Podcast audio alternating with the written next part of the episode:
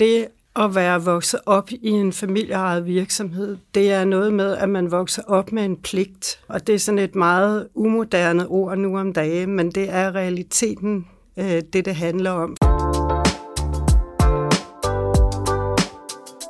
Du lytter til NextGen, en podcast, hvor vi stiller skarpt på den næste generation af ejerledere i Danmark. Der er lige nu godt to hundrede tusind børn af ejerledere, og forskningen viser, at netop de har et helt særligt potentiale for at lede og udvikle virksomheder. Det potentiale udfolder vi her.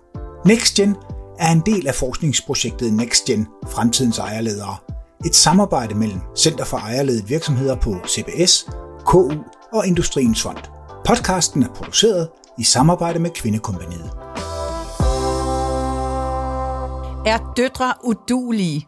Hvis vi kigger på antallet af virksomhedsoverdragelser, der ikke går til en datter, kunne man fristes til at tro det. Af de ejerledede virksomheder, der overdrages til næste generation, er det nemlig kun tretten procent, der overdrages til døtre. Det vil vi gerne være med til at ændre ved at sætte fokus på de gode eksempler og inspirerende rollemodeller. Jeg er din vært, Josefine Folkvarts, og i dag skal vi møde Ulla Holmen Mikkelsen, som er medejer i elektronikvirksomheden Mikkelsen Electronics. Velkommen til dig, Ulla. Tak for det. Vi sidder jo hos Dansk Erhverv i den smukke Børsenbygning i København, og selvom man her arbejder for at få flere kvinder i erhvervslivet, fortæller bygningen en helt anden historie, for det er mange fine gamle malerier af magtfulde mænd, der hænger på væggene omkring os. Og sådan ser det desværre også stadig ud på toppen af de fleste familieejede virksomheder. Men ikke hos jer i Mikkelsen Electronics, Ulla, for her har du og din søster overtaget roret. Hvordan gik det til? Jamen, det gik til på den måde, at min far desværre blev syg, øh, og så øh, gik det hele egentlig hurtigere, end vi havde regnet med. Men vi er har overtaget virksomheden i et glidende generationsskifte. De sidste ti procent, de blev overdraget her for tre år siden. Så nåede I at arbejde sammen med din far, inden han blev syg? Jamen, det har vi begge to gjort, fordi man vokser jo op med en familieejet virksomhed. Det gør man. Vi har været på rigtig mange leverandørbesøg ned igennem Tyskland, når vi var på ferie som små piger. Min søster, hun har arkiveret i virksomheden. Jeg har gjort rent og været på lager og så videre. Så jo, vi har begge to arbejdet i virksomheden, da vi var ja, piger og da vi læste også. Så det lå i kortene fra en tidlig alder, at I skulle overtage en dag? Nej, det gjorde det ikke. Men I var ind over virksomheden. Hvornår fandt I ud af, at, at det kunne I godt have lyst til? Det At være vokset op i en familieejet virksomhed, det er noget med, at man vokser op med en pligt. Og det er sådan et meget umoderne ord nu om dage, men det er realiteten, det det handler om. Fordi da min far bliver syg, hvad gør man så? Og der var det egentlig ikke et spørgsmål, om vi ville træde til eller ej. Fordi den pligt har vi jo altid følt, vi havde. Min søster arbejdede på det tidspunkt i virksomheden. Jeg gjorde ikke. Jeg er kommet til senere. Men det, er, det har egentlig ikke været et spørgsmål. Nu siger du, at din søster også er der. Hvordan har det været at arbejde sammen? På den måde, I er jo søstre først og fremmest, men så nu er I jo også kollegaer. Jamen altså, egentlig så synes jeg faktisk, at virksomheden har bragt min søster og jeg tættere sammen. Vi taler sammen hver dag, også når vi har ferie og i weekender og så videre. Altså vi er, vi er faktisk blevet tættere af at have denne her virksomhed sammen, hvor vi måske, da vi voksede op, der var vi som hund og kat, og min far plejede at sige, at den eneste årsag til, at han blev nødt til at flytte ud af vores parcelhus, det var fordi min søster og jeg skændtes. Okay. Så bølgen er gået højt derhjemme. Men nu ikke nu, siger du, altså så I har et bedre forhold her i virksomheden. Hvorfor tror du det er? Jamen, der er jo noget, der er større end os, og det handler om, at virksomheden skal drives videre. Det handler ikke om ens eget ego, eller hvad man lige præcis synes øh, i det øjeblik. Det handler om, at vi skal være enige. Og enigheden er, at det er jo det, man kan se i andre familieejede virksomheder, hvor at folk ikke er enige, og hvor man ødelægger virksomheden. Og det, det tror jeg ikke, at hverken min søster eller jeg øh, kunne drømme om. Øh, at altså, det er meget vigtigt for os, at vi er enige om alt. Og det formår I jo så, øh, og det går rigtig godt for virksomheden. Hvordan har det været at overtage og den der magiske opskrift til succes? Fordi nu går det rigtig godt. Hvad er det, I har gjort for at få det på det rette spor? Det er et godt spørgsmål, ikke? Det er et meget stort spørgsmål. Jamen, jeg tror, jeg kan huske, min far på et tidspunkt sagde, at det kunne også være en møllesten om halsen. Øh, og nogle gange føler du det her ansvar meget tungt, fordi du har, øh, det er jo ikke øh, bare din egen lille familie, du træffer nogle valg for. Du træffer nogle valg, som, som har nogle konsekvenser for, for medarbejderne og deres familier. Og det ansvar skal du forstå og være ydmyg omkring. Øhm, og det er måske en glidende proces, det har det måske været for min søster og jeg, fordi vi har jo øh, forsøgt eller har gjort det, at vi øh, egentlig har øh, hentet folk ind, for der er jo ikke nogen, der siger, at fordi at øh, du nu er datter af den administrerende, så skal du også gå hen og blive den administrerende. Hvis du ikke er den rette til jobbet, så skal du ikke være den administrerende. Så skal du være den rette i det job, hvor du har nogle kompetencer. Det er interessant, at du nævner det med administrerende direktør, fordi hverken du eller din søster er administrerende direktør i Mikkelsen Electronics. Det er korrekt, ja. Og hvorfor har ingen af jer valgt den rolle? Altså, min søster øh, er øh, sælger inden for øh, på forsvarsmarkedet, og, og hun elsker det. Jeg arbejder med kommunikation og marketing. Jeg er Chief Marketing Officer, øhm, og det er det, jeg synes, øh, at jeg kan bidrage bedst med. Det ville være forkert, hvis jeg sad i en anden stilling, bare fordi at jeg nu engang har det efternavn, jeg har. Så det er ikke noget, du arbejder hen mod at blive administrerende direktør på et tidspunkt? Nej, det er det faktisk ikke. Du har fundet et godt sted, hvor at du føler, at du kan byde ind med det bedste i Mikkelsen Electronics. Det er, det er korrekt. Det er jo også det, som jeg har lavet, inden jeg kom ind i Mikkelsen Electronics. Det er jo ikke noget, jeg sådan lige pludselig har opfundet, at øh, nu skal jeg være C M O. Det er et spørgsmål om, at jeg har arbejdet inden for det her område hele mit liv. Og altså, vi kan jo se på virksomheden, at I vækster og gør det godt. Hvordan har I arbejdet med strategien sammen? Jamen, det er jo øh, i grunden langt tilbage. Man kan sige, at da min far havde virksomheden, der var der måske omkring fyrre medarbejdere, og, og vi var kun i Danmark. Og på et eller andet tidspunkt synes jeg, at det var rigtigt, at vi også øh, fik en produktion i udlandet. Der fik vi så etableret et øh, serbisk datterselskab, og det var ligesom øh, det, der var naturligt. Jeg tror også, at mange Ejer, øh, mange familievirksomheder er også meget agile, og det er også det, vi har været i hele virksomhedens levetid, at hvis kunden har et behov, så forsøger vi at imødekomme det. Det er ikke Ford-modellen, der bare er sort. Øh, vi customiser jo alt, og derfor bliver vi nødt til at være lydhøre i forhold til, hvad kundens behov er.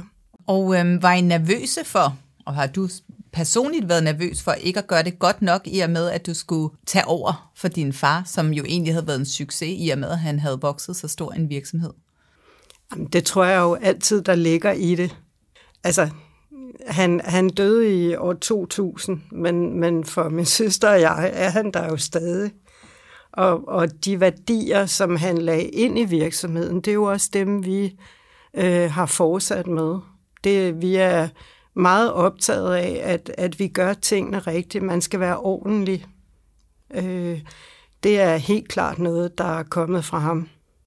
Jeg er sikker på, at han vil være stolt af det, I har skabt, øh, fordi I er nu et hundrede og firs medarbejdere og har produktion i flere lande osv., øh, hvilket jo er imponerende. Øh, hvad tror du, han vil sige, hvis han så det, I havde skabt i dag? Altså, så, som den jydepranger, han var, så ville han jo ikke sådan bruge de store ord. Han vil nok sige, nå, ja, okay, det er vel ikke helt dårligt. Og så vil du vide, at I havde gjort det rigtig godt. Ja, det tror jeg, du har ret i. Men øh, der er jo andre døtre, der står over for et lignende valg. og øh, skal vælge, om de vil ud på en lignende rejse. Hvad vil dit råd være til dem? Tro på jer selv. Jeg tror, at der er jo rigtig mange diskussioner om det med, hvorfor er der ikke flere kvinder i ledelser. Og jeg tror, øh, der er mange forskellige aspekter af det, men der er i hvert fald også det aspekt, at øh, vi som kvinder måske ikke altid helt tror på os selv. Og det er et spørgsmål om, at man skal gå ind i rummet og se, jamen, du kan også noget.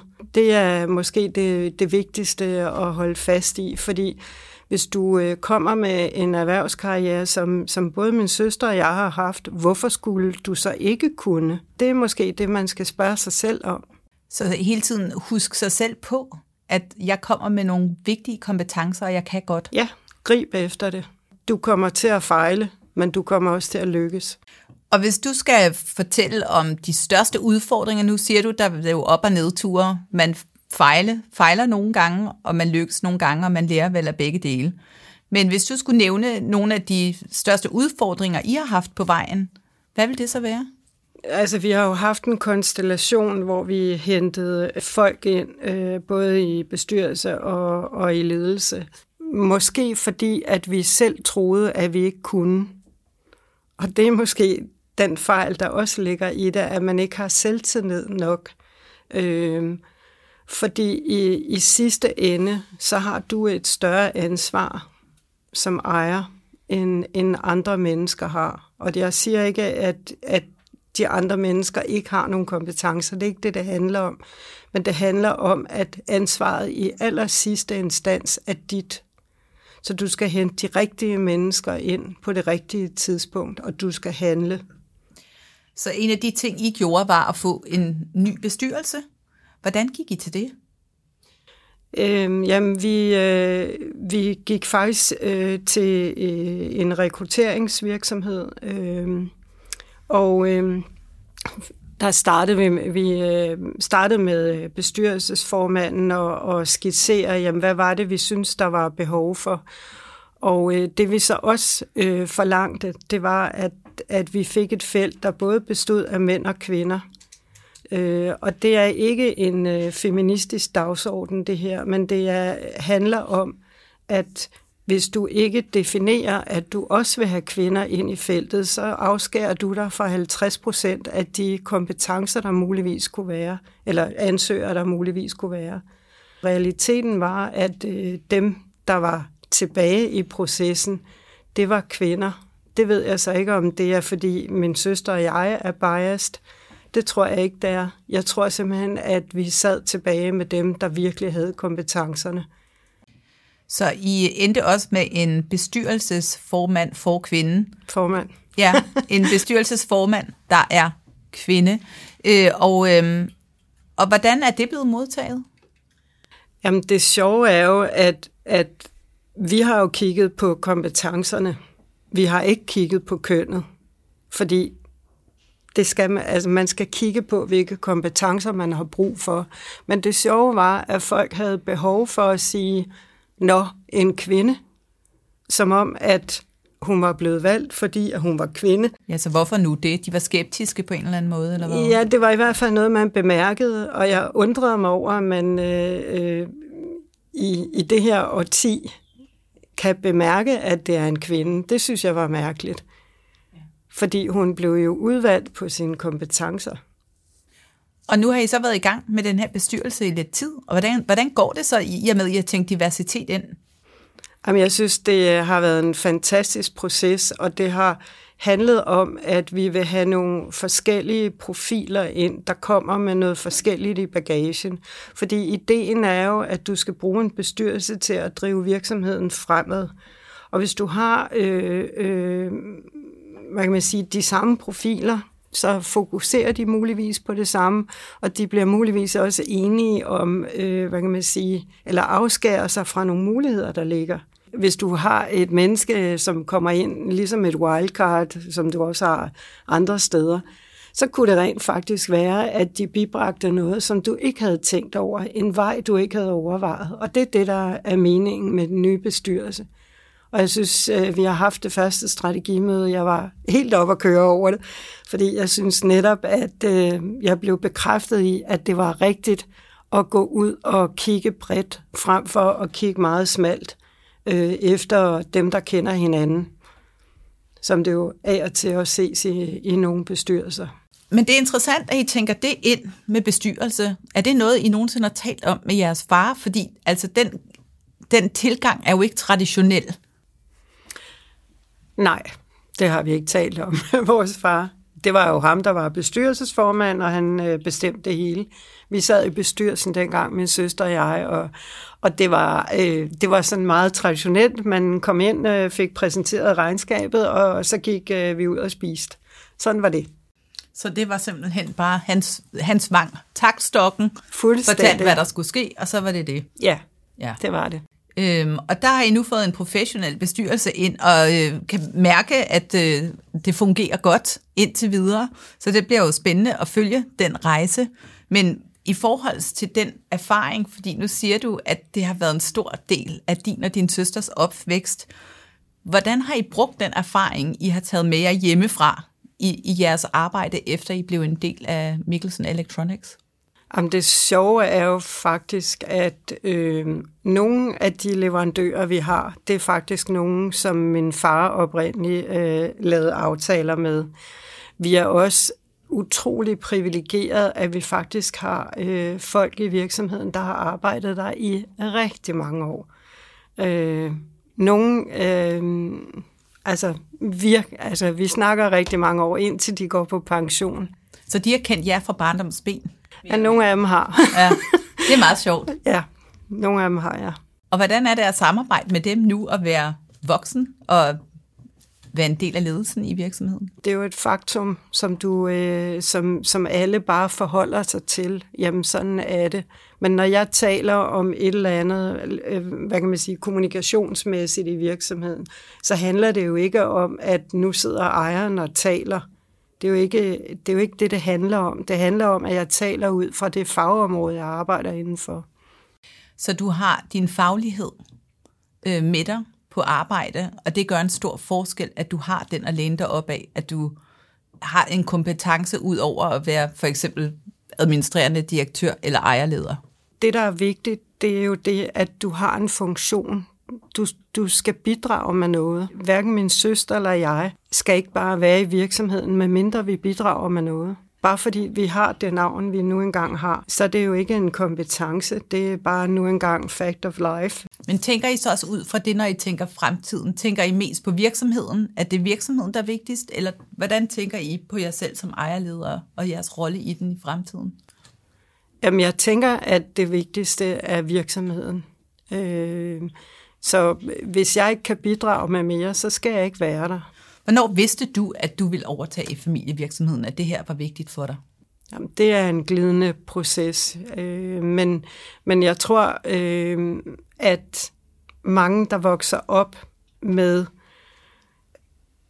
fædre eller mødre, der selv har virksomhed, de har også selv haft det. Min søster har haft sin egen virksomhed, inden hun trådte ind i, i Mikkelsen.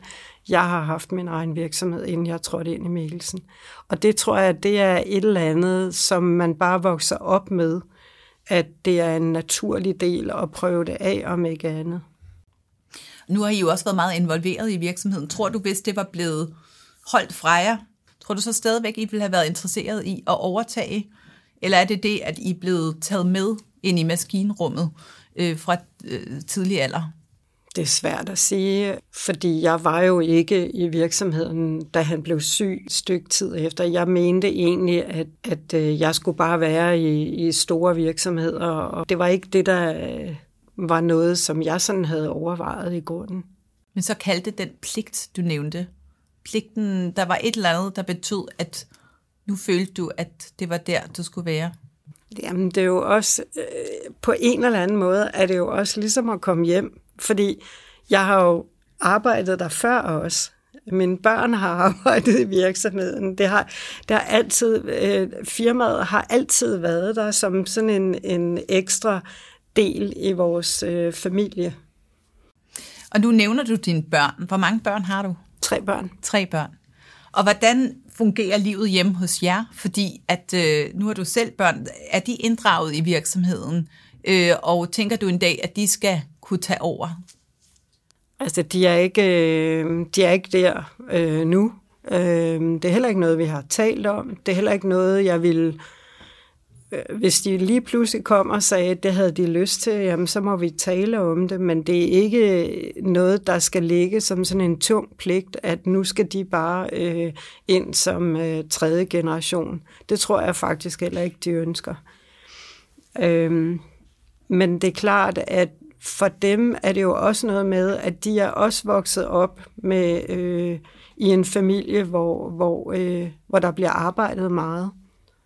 Og det kan jeg jo se, at det går igen for dem, fordi de arbejder også meget. Øh, og det tror jeg, det er et eller andet, som man, som man sådan giver videre, om ikke andet så implicit. Hvad var det første, I besluttede jer for, at I ville gøre anderledes, efter at I kom til? Man kan sige, at det, at vi har et serbisk datterselskab, det er jo noget, som min søster og jeg har været inde over. Det var ikke noget, der, der var dengang min far, han, han havde virksomheden. Og hvorfor valgte I, at I skulle have det her datterselskab? Jamen, der var mange årsager til det. Det ene var et øh, krav fra kunderne om at kunne producere til en anden øh, løn. Det andet var, at vi fik øh, adgang til øh, højt kvalificeret arbejdskraft, hvilket jo er et problem øh, i Danmark, når vi snakker ingeniører og teknikere. Øh, I og med, at vi øh, lagde øh, vores datterselskab i... Øh, I Serbien, i den by, der hedder Niš, der ligger et øh, teknisk universitet. Så på den måde øh, havde vi mulighed for, at vi kunne få den arbejdskraft, vi havde brug for. Og derfor har vi kunne flette de her to virksomheder sammen, sådan at der faktisk ikke er nogen af afdelingerne, der ikke har en kollega siddende i Serbien. Sådan at man kan lave sådan en, en form for en buffer. Det har ikke betydet, og det var selvfølgelig det, der var snakken i, i starten, da vi, da vi lagde det serbiske, eller da vi oprettede det serbiske selskab. Der var mange, der var bange for deres arbejdspladser i Danmark. Nå ja, selvfølgelig. Det har skabt noget usikkerhed. Præcis, men det har ikke været tilfældet overhovedet. Det har faktisk bare gjort, at vi havde et mere produkt i vores produktpalette. Så det har faktisk skabt noget sikkerhed, noget robusthed, ja, på en eller anden måde. Ja, det gjorde det nemlig. Det, ja. Og nu nævnte du jo også øh, militæret, forsvaret. Ja. Øh, hvorfor det område? Det var nyt også, så vidt jeg forstår. Ja, det er rigtigt. Ja, men det er noget, min søster har arbejdet på øh, længe. Øh, og så fik vi en ordre på kabelsæt og dashboards, eller boxbuild, øh, til... Det der, er, det, der hedder piranjaer, som er at, at, øh, de her P M V'er, som det danske forsvar har købt. Og det var jo et øh, nyt forretningsområde for os. Det arbejder på en anden måde end det industrielle marked, fordi at det er store ordre, der kører i meget lang tid. Så det, Så det at, kan noget andet end industrien? Det kan du? det ja. nemlig, ja. Øh, det er ligesom det er anticyklisk i forhold til industrien. Så det skaber igen noget sikkerhed. Ja. Og jeg synes, det er interessant, fordi at, øh, det, man jo ofte hører, ser, øh, når man kigger på undersøgelser, det er, at kvinder går ofte efter sikkerhed i virksomhederne, så de arbejder også med at skabe noget, der på en eller anden måde er robust. Er det også noget, du oplever, at I har arbejdet på? Jeg tror dybest set, at min søster hun arbejdede på det område, fordi at øh, hun kunne se, at der var en forretningsmulighed. Hun oplevede så også, at hun var nok den eneste kvinde. Ja, det er det, jeg med mønsterbryder. Hun, der, der, jeg kan ikke forestille mig, at der er mange kvinder der. Nej, det er der ikke, øh, men der er rigtig mange familieejede virksomheder faktisk. Ja. Og det tror jeg, fordi øh, at hvis man arbejder med forsvarsprodukter, så er man også drevet af... nogle, måske, det lyder sådan lidt højtravende, men, men nogle højere idealer. Man, er, man, man tror på, på Gud, konge og fædreland, for at sige det sådan lidt øh, firkantet. Øh, folk øh, i, i forsvarsbranchen kommer jo ofte også fra forsvaret. Hvis jeg skal komme ind på noget omkring jeres stil i forhold til jeres fars stil, så kunne jeg godt tænke mig at finde ud af i forhold til ledelse. Hvordan har I været anderledes? Hvordan har jeres tilgang været anderledes? Min søster og jeg er meget forskellige. Øh, hun er den øh, udadvendte, og, og jeg er måske øh, nørden. Øh, jeg kan godt sidde og nørde med et eller andet. Jeg er ikke øh, super ekstrovert. Jeg kan godt lide at, at sidde inde på mit kontor og, og nørde et eller andet igennem. Øh, så på den måde er vi meget forskellige. Jeg tror, min far, jamen han var vel... Han var, ja, vi er vel en blanding af ham, tænker jeg. Så I har noget af ham hver især? Ja. Og det er jo meget interessant, fordi som du siger, I har fået et rigtig godt forhold igennem virksomheden. Det har bundet jer sammen på en ny måde, og I kører et ret godt parløb. Det er korrekt, ja. Så det der med at kunne gå derind og gøre det med en søster, øh, det kan noget. Ja, helt sikkert. Jeg synes, at, øh, at amen, jeg, jeg glæder mig over og den kontakt, jeg har med min søster, eller øh, de bånd, jeg har med hende. Hvad vil du sige, at jeres væsentligste ledelsesmæssige bidrag er til virksomheden? Enheden. Måske også det at, at føle, at man har en pligt, et ansvar. Og hvad er jeres ambitioner? Jamen altså, de stopper jo ikke der, det er klart. Det er klart.